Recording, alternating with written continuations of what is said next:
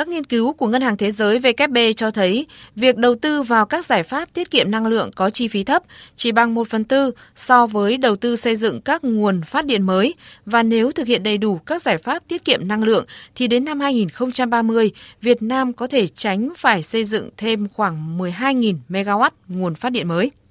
Từ thực tế, việc nhà máy xi măng Visai Ninh Bình tham gia vào một dự án do Ngân hàng Thế giới tài trợ áp dụng giải pháp công nghệ thu hồi nhiệt, khí thải để phát điện đã tiết kiệm mỗi tháng hơn 12 tỷ đồng. Ông Chu Bá Thi, chuyên gia năng lượng cao cấp của Ngân hàng Thế giới tại Việt Nam cho rằng, đã đến lúc Việt Nam phải chấm dứt việc sử dụng năng lượng lãng phí, phải cải thiện hơn nữa chất lượng cầu của năng lượng.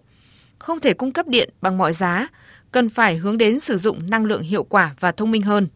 Để làm được điều này, cần thiết phải sửa đổi luật sử dụng năng lượng tiết kiệm và hiệu quả theo hướng bắt buộc thay vì chỉ dừng lại ở việc khuyến khích như hiện nay. Chúng ta cũng cần phải sửa đổi luật theo cái hướng là phát triển cái thị trường ESCO và đẩy nhanh cái tiết kiệm năng lượng trong ngành công nghiệp.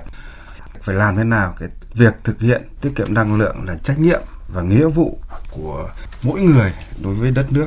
và phải đặt ra đó là một cái việc cấp bách và mọi người cần phải tuân thủ.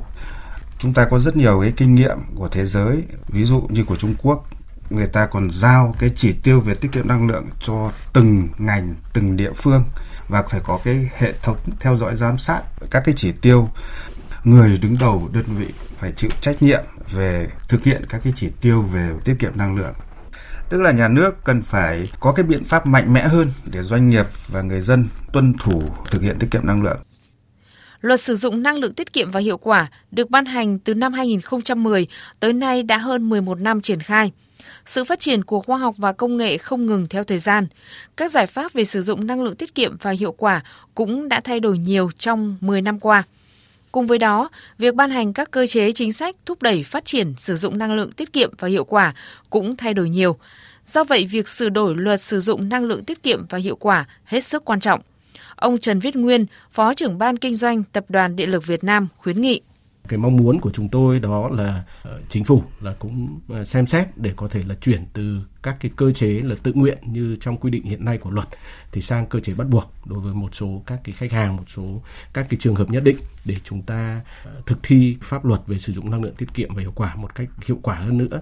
À, đặc biệt là chúng ta có được các cái phân định, phân công rõ cái trách nhiệm, vai trò của các cơ quan quản lý nhà nước từ trung ương tới địa phương trong việc là kiểm tra, theo dõi và đôn đốc để thực hiện các cái giải pháp sử dụng năng lượng tiết kiệm hiệu quả à, theo luật cũng như là theo các cái chương trình quốc gia về sử dụng năng lượng tiết kiệm hiệu quả.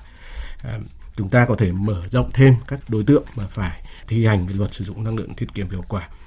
Và điều quan trọng nữa là cái sửa đổi luật để chúng ta nâng cao được cái hiệu lực hiệu quả của các cái chương trình tiết kiệm điện để làm sao đó mà toàn thể nhân dân, các tổ chức, các cá nhân, các khách hàng sử dụng điện là nhận thấy rõ các cái trách nhiệm của mình trong cái việc mà phải sử dụng điện một cách à, hiệu quả và tiết kiệm để góp phần à, đảm bảo an ninh à, năng lượng cũng như là bảo vệ môi trường theo khảo sát của chương trình quốc gia về sử dụng năng lượng tiết kiệm và hiệu quả giai đoạn 2019-2030 cho thấy tiềm năng tiết kiệm năng lượng trong sản xuất và tiêu dùng còn rất lớn. Dư địa cho tiết kiệm năng lượng trong các ngành công nghiệp có thể đạt từ 20 đến 30%. Tuy nhiên, rất nhiều doanh nghiệp còn chưa coi trọng việc đầu tư thay thế công nghệ để giảm cường độ sử dụng năng lượng. Nguyên nhân cơ bản được chỉ ra là do giá điện hiện tại của nước ta còn thấp – chi phí điện năng trong cơ cấu giá thành sản xuất còn thấp dẫn đến nhận thức của người dân và doanh nghiệp về sử dụng điện tiết kiệm và hiệu quả còn chưa đồng đều.